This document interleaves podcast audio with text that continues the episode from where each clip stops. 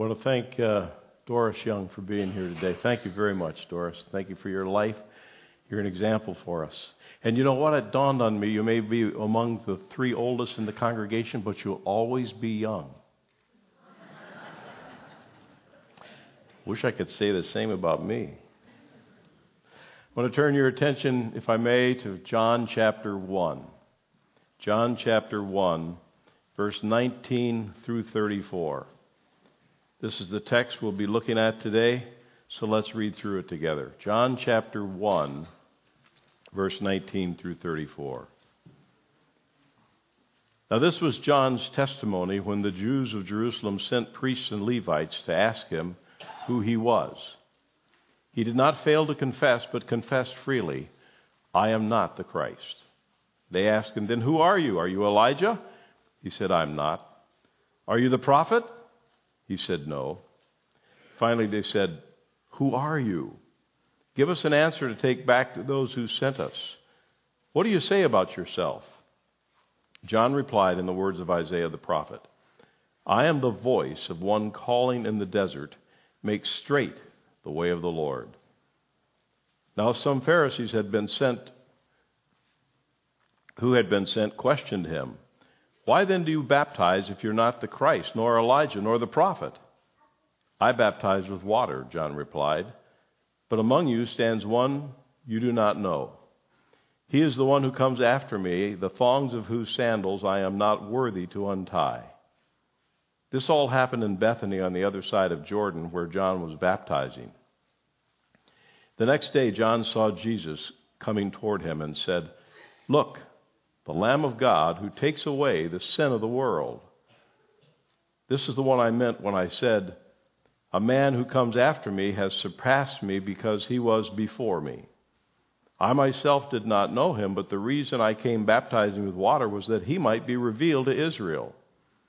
Then John gave this testimony, "I saw the Spirit come down from heaven as a dove and remain on him. I would not have known him, except that the one who sent me to baptize with water told me, 'The man on whom you see the Spirit come down and remain is he who will baptize with the Holy Spirit.' I have seen and I testify that this is the Son of God." May God add his blessing to his word. May he enrich our lives, give us counsel as well as direction through sharing his word today and dwelling on his word. I want to start with a story today about a girl named Marge. She was in one of my churches, and I want to give it to you in her words, first person. "I was from a family of seven," Marge tells us.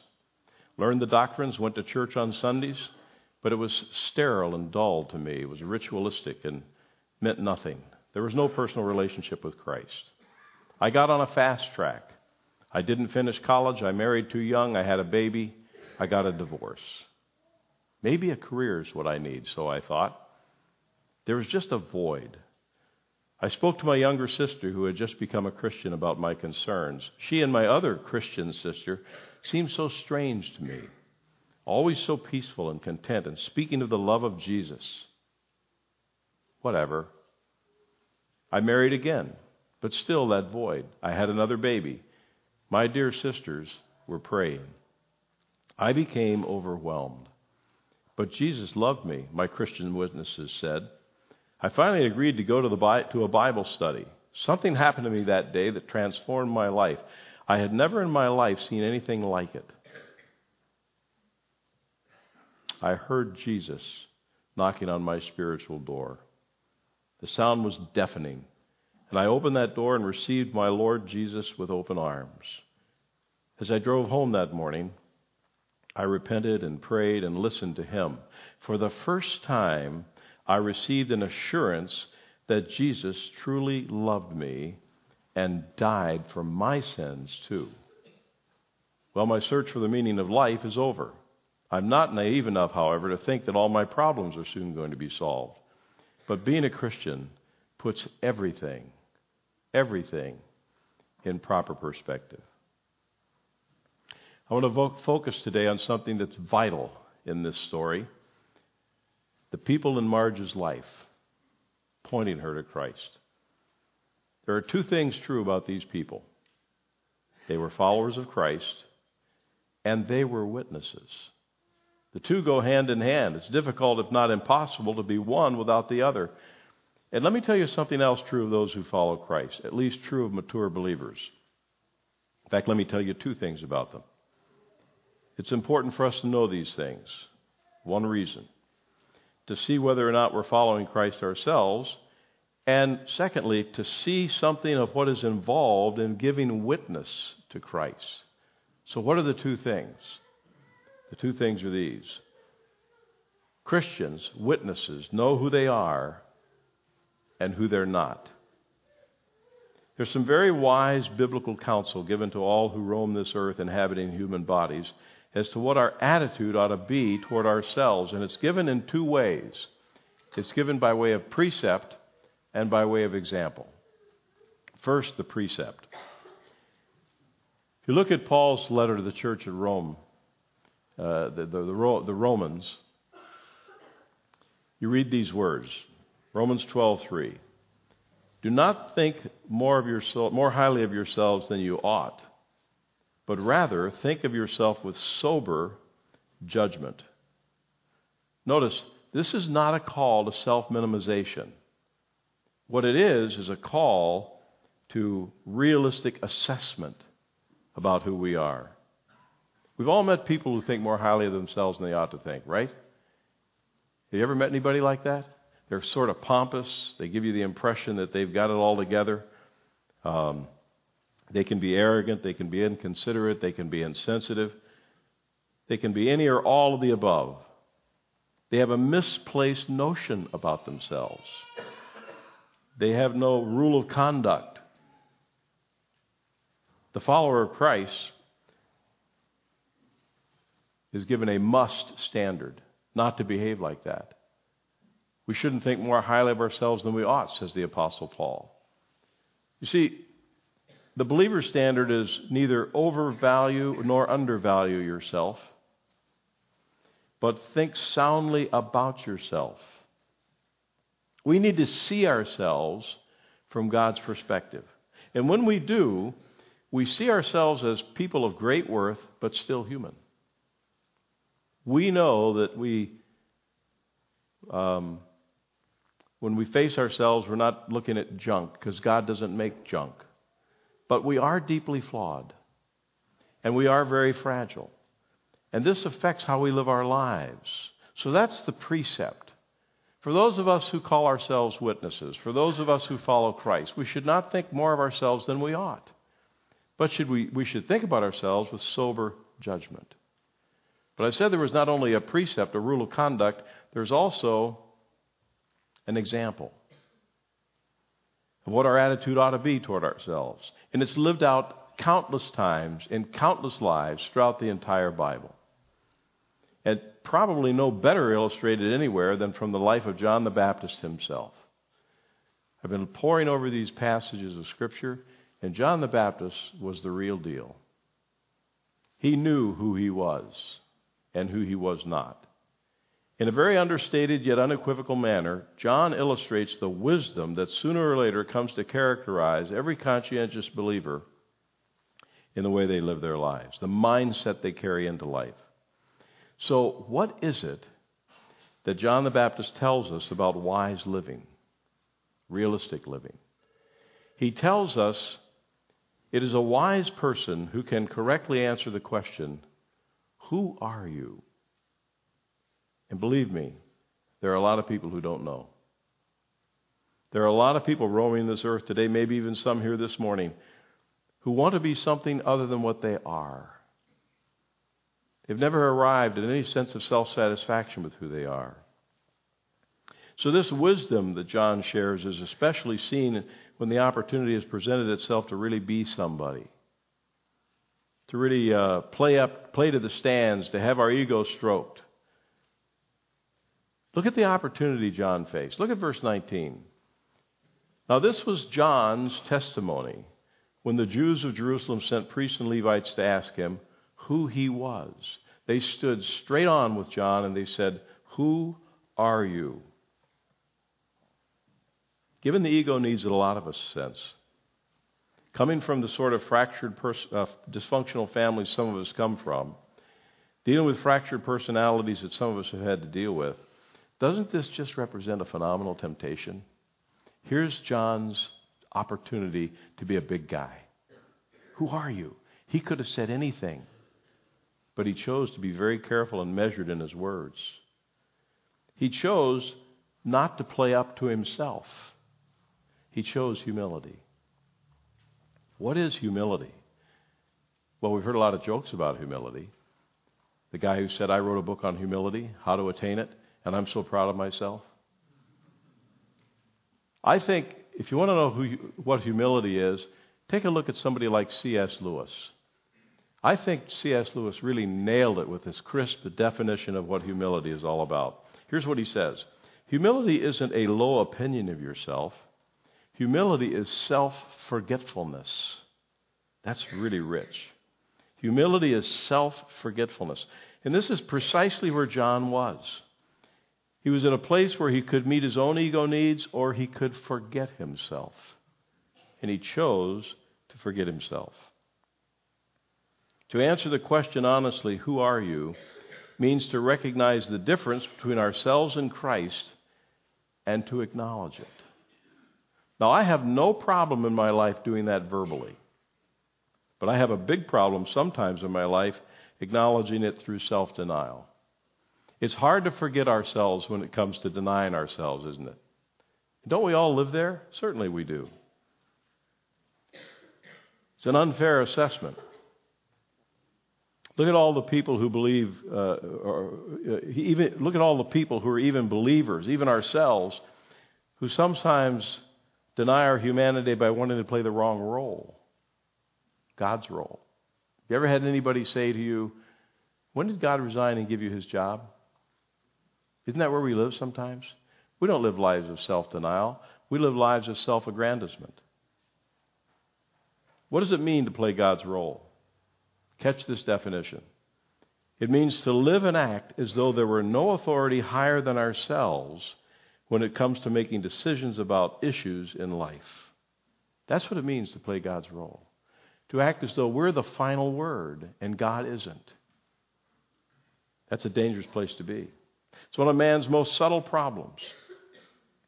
But notice John the Baptist's response to the issue. It's so classic and such a good example. Verse twenty, he did not fail to confess, but confessed freely, I am not the Christ. They asked him then, who are you? Are you Elijah? He said, I am not. Are you the prophet? No. Who are you? They wanted to know who he was. And John is emphatic about letting him know, letting them know that he's not the Christ. See, we need to know that it's okay to be human. In fact, it's quite appropriate. Insight into who we are protects us from trying to be someone or something we're not. It also frees us up to be what God would have us be and what John the Baptist embodies for us, and that is a witness to his divinity. John came as a witness. It's a marvelous role. And this is God's choice for us. And God's choice for us, listen to this, friend, God's choice for us is always our privilege. See, we get the idea sometimes we're in charge and God's got to follow along and make things happen for us. It's not the way it is. God's choice for us is what's important, and God's choice for us is always our privilege. Even if it's the choice of martyrdom, it's our privilege. Even if it's the choice of serving unrewarded, it's our privilege. That leads us to the second point we need to make under this idea of knowing who we are. It is a wise person who intends to be only what he's meant to be. It is a wise person who intends to be only what he is meant to be. We will have plenty of temptations in our lives to be someone we're not, even on the human side of divinity. John the Baptist, Baptist certainly did. Look at verse twenty-one. They asked him, then who are you? Are you Elijah? I'm not, he said. Are you the prophet? He answered, no. Finally, who are you? Give us an answer to take back to those who sent us. What do you say about yourself? It's interesting. John says in response to the question, are you Elijah? I am not. This raises a very interesting question, because if you look at Matthew chapter eleven, verse fourteen, you can see these words. Jesus says, and if you are willing to accept that he, John the Baptist, is the Elijah who was to come. So Jesus says he was. John says he wasn't. What's going on? Was he or wasn't he? Well, he was and he wasn't. Profound, right? He was in the sense that he was He came in the spirit and power of Elijah, quoting uh, Luke one seventeen. John the Baptist came in the spirit and the power of Elijah. So he was in that sense, but he wasn't in the sense that he came as a resurrected Elijah. Elijah erected, resurrected from the dead. Are you Elijah? No, I'm not. Are you the prophet? The Jews expected many prophets before Christ's coming, including Messiah. And John just unequivocally, rather than playing up to himself, rather than taking an ego trip, try, rather than taking God's position, he simply says, no, I'm not the prophet. He was a witness, and that was quite enough. It's quite enough to be a voice. That's John's designation of himself. Do you see verse twenty-three? John replied to the words of, in the words of Isaiah the prophet, I am the voice of one calling in the, in the desert, make straight the way of the Lord.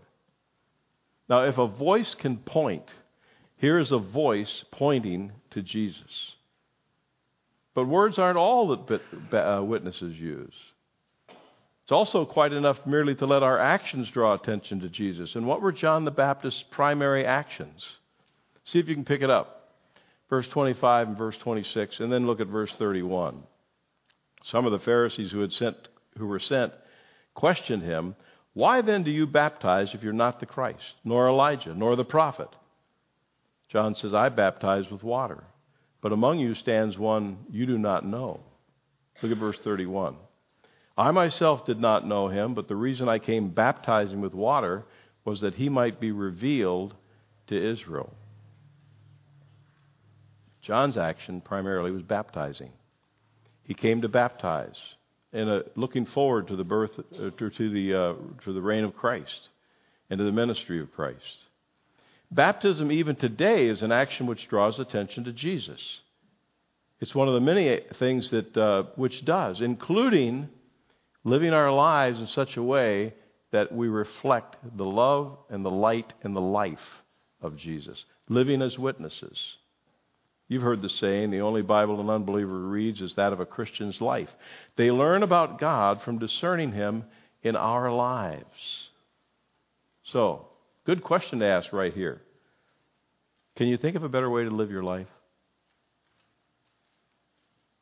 With an accurate understanding of who you are and who you aren't, and a focus on what you were meant to be, to the point that others see Christ in you? Can you think of a better way to live your life? When a follower of Christ is on target, that is precisely where he is. He's reflecting the life and the love of Jesus Christ. He is a witness. What a relaxing and rewarding way to live. We don't have to be what we're not, God. We're free to become what God would have us be, witnesses, in our own humanity to his glory. Followers know who they are, and they know who they're not. Not only that, but followers also know who Jesus is and who he is not. In fact, this is what motivates them to bear witness of him to, to begin with.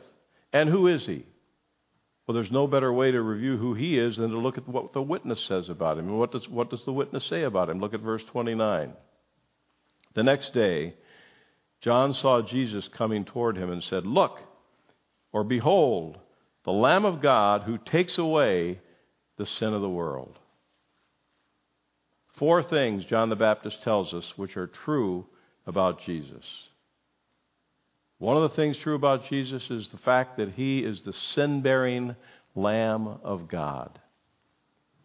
The Lamb of God who takes away the sin of the world. Now, this term lamb would conjure up all sorts of images to a Jewish mind. So many so that they we can't even be sure whether John the Baptist had one or several images in his own mind as he spoke those words. There are at least nine suggestions as, that have been made in terms of what specifically this lamb, the business was all about. Was he the Passover lamb? Was he the lamb of daily sacrifice, offered morning and evening?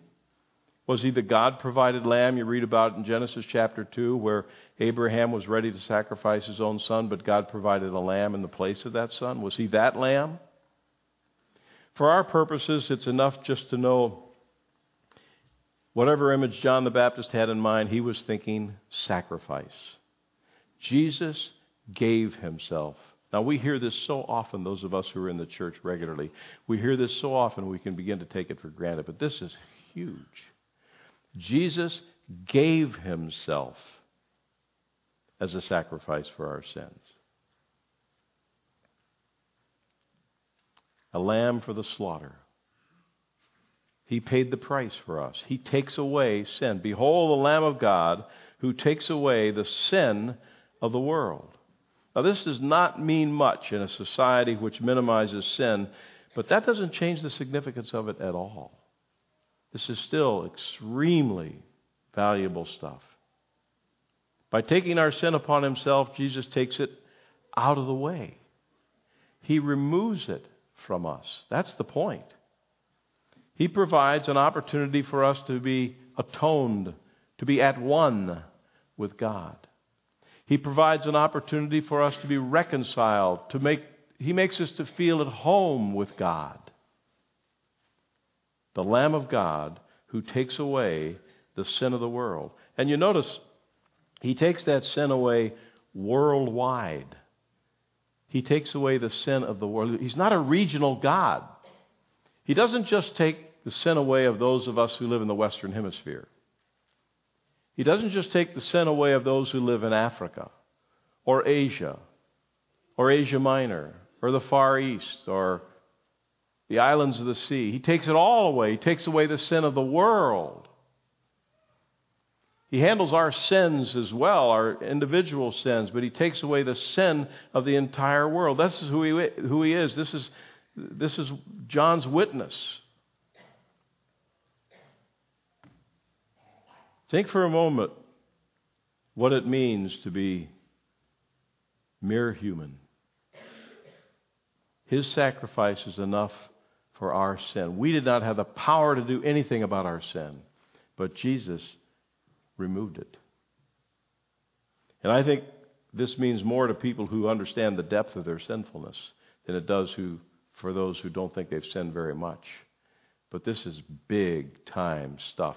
Jesus, the Lamb of God, has removed from us our sin. His sacrifice is enough. And as mere humans who know who we are and who he, who he is, we can bear witness of this tremendous news. What a motivation for giving witness to him. It certainly was one of John the Baptist. But John's not finished. Now, Not only does he say, look, the Lamb of God who takes away the sin of the world, he also points to his eternality. Look at verse thirty. This is the one I meant when I said, a man who comes after me has surpassed me because he was before me. This is a reference to the eternality of Jesus Christ. And I'm convinced we're never going to get an idea of the full significance of this, this side of glory. But suffice it to say, Jesus is regarded as a man. You notice what he says here in verse thirty, a man who comes after me. Jesus is regarded as a man, but and he was fully man. But at the same time, he's eternal, which means he's divine. Janet Moberg gave me a good quote this week. I thought it was a great one. I'm going to share it with you. Jesus was as much divine as if not man at all. And at the same time, Jesus was as, is as much human as if not divine at all. He's totally, fully divine and totally, fully human all the time. He represents us before God. He represents God before us. It's incredible, really. And it's not the first time it's been alluded to in this passage. Go back to verse fifteen. John testified concerning him. He cried out, saying, "This is the one I spoke about when I said, 'He who comes after me has surpassed me because he was before me.'" Now think of this in terms of a follower's role as a witness. We're very limited people. What's the longest any of us are going to live? We have some seniors with us today. They haven't reached one hundred yet. Most of us think when you reach one hundred, you lived a long life. During that life, left to ourselves, what will be the extent of our influence? Well, relatively speaking, we have people of influence here, but all of us are just not even blips on the radar screen in terms of eternity. A hundred years, what's in, what's a hundred years in terms of eternity? It's not even a hiccup. Um, most of what we do will be forgotten. None of us are going to take anything with us. My father-in-law used to say he'd never seen a hearse with a U-Haul behind it yet. We're going to leave our houses. We're going to leave our fortunes. Our obituary, for though the most influential among us, our obituary might be three or four inches long. Discouraging, isn't it? But wait a minute. That isn't true. Listen to me. That is not true when we focus on being used as a witness. Because witnesses to Jesus Christ have eternal influence. Because they relate to people, they relate, relate people to an eternal God who willingly provides all who will eternal life. And remember, as we pointed out before, on many occasions, when John talks about eternal life, he's often using two ideas. He's got two ideas in mind. A life that never ends. That's what we normally think of when we think of eternal life. Also, a life that is enriched from the time we place our faith in Jesus Christ. That's also eternal life. So we have an eternal influence on people who are just mortal like us. That's the privilege of being a witness. This eternal life. People who know who Jesus is, even though who, merely human, can wield incredible influence. They have the ability to lead people to a place where they have life eternally. They can let others know in on who He is by what they say and how they live. Knowing who Christ is motivates us to give witness to Him. So who is Jesus? He's the sin-bearing Lamb of God. He's eternal. Witnesses are playing around with, I don't mean playing around like trivializing it, but witnesses are have the opportunity to introduce people to eternal life. Incredible. Thirdly, He's the one who brings the Holy Spirit into people's lives.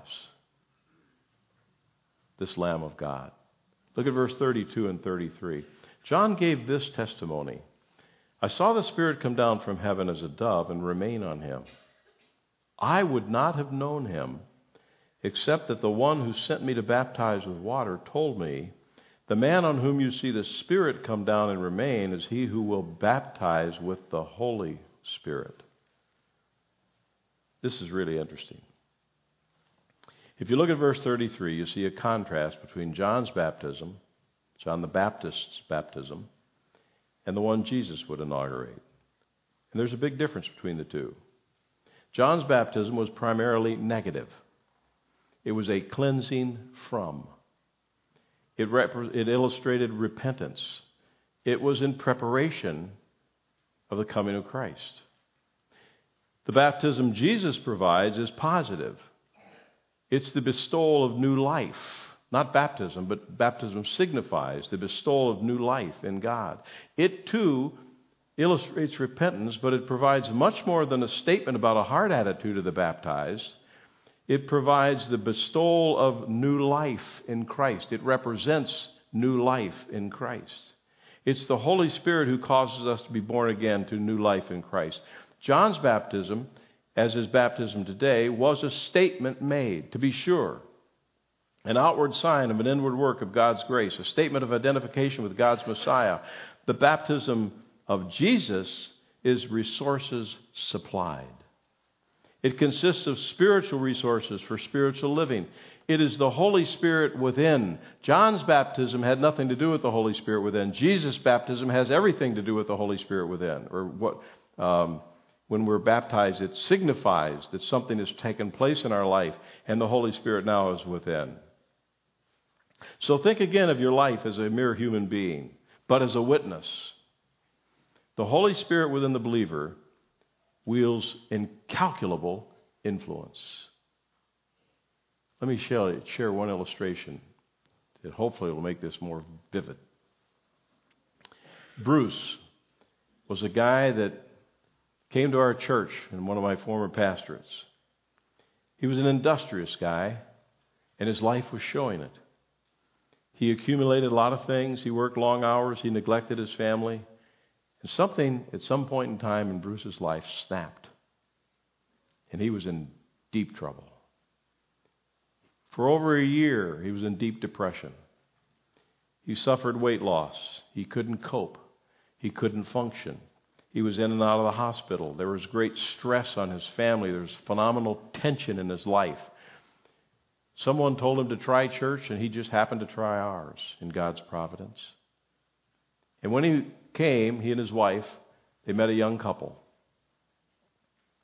John and Karen. John and Karen began to feed into their lives, began to work with them. They prayed together. They shared their lives with them. They, they read Scripture with them. They, they encouraged them. They, they helped them come to find Christ. That's the work of the Holy Spirit. That's the work giving witness to Jesus Christ. That's a life-changing experience. And it all came through Christ, who has worked by His Spirit through the lives of other people who were giving witness. John the Baptist was a witness. We are witnesses. We have the opportunity of dealing with eternal issues, and the Holy Spirit is actively involved in our life as He was through Jesus' life, who came and gave the Holy Spirit so we could have new life. God may be using you, and you may not even know it right now. God may be using you to have an eternal influence in the life of somebody else. What a motivation it is to know that Christ lets the Holy Spirit work through our lives, and He brings the Holy Spirit into, into our lives and into the lives of others through us. What a wonder. What a delight. That's who Jesus is. He's the baptizer in the Holy Spirit. And witnesses know that. They know that. So Jesus is the Lamb of God.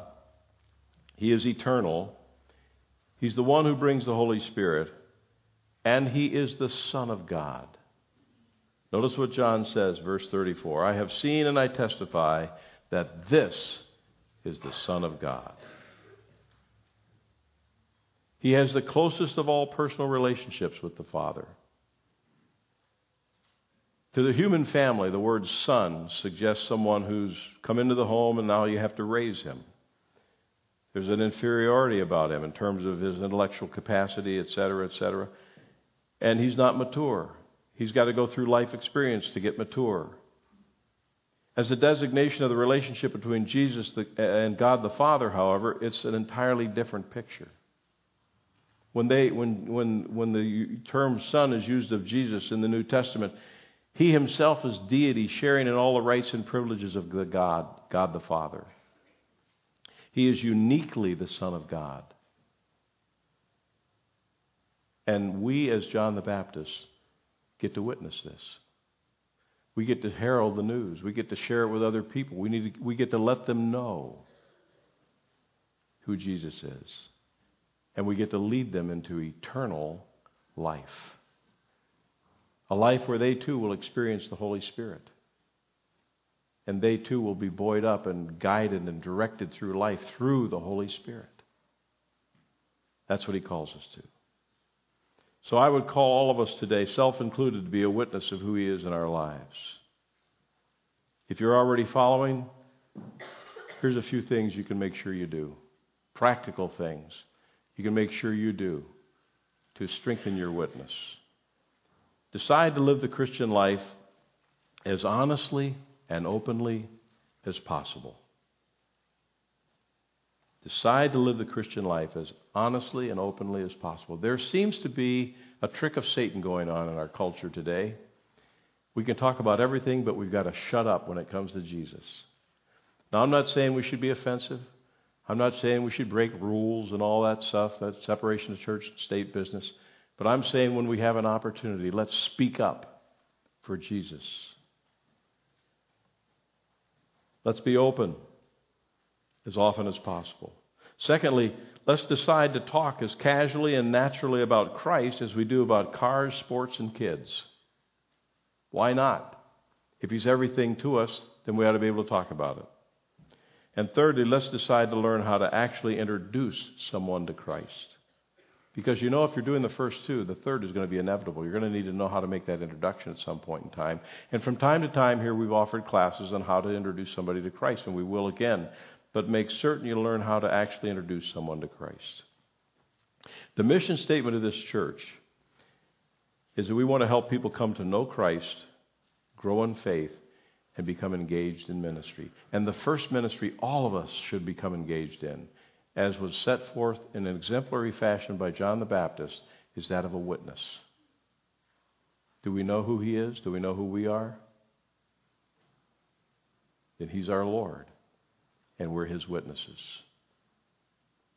That's the lesson John gives us. Let's pray.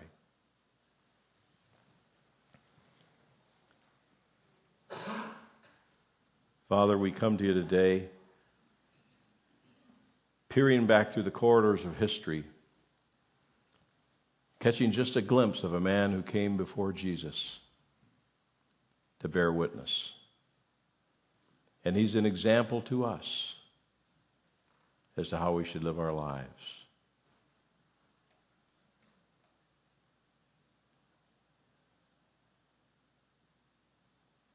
He came to tell us about Jesus. Behold the Lamb of God who takes away the sin of the world. He came to tell us about eternal life through Jesus, and that Jesus would be the one who would baptize us in the Holy Spirit. We thank you for that, and we're, not, we're mindful that it's, it's not just good enough for us to know this. We've got to act on what we learn. And so we pray that you'd make us witnesses as well. In Jesus' name.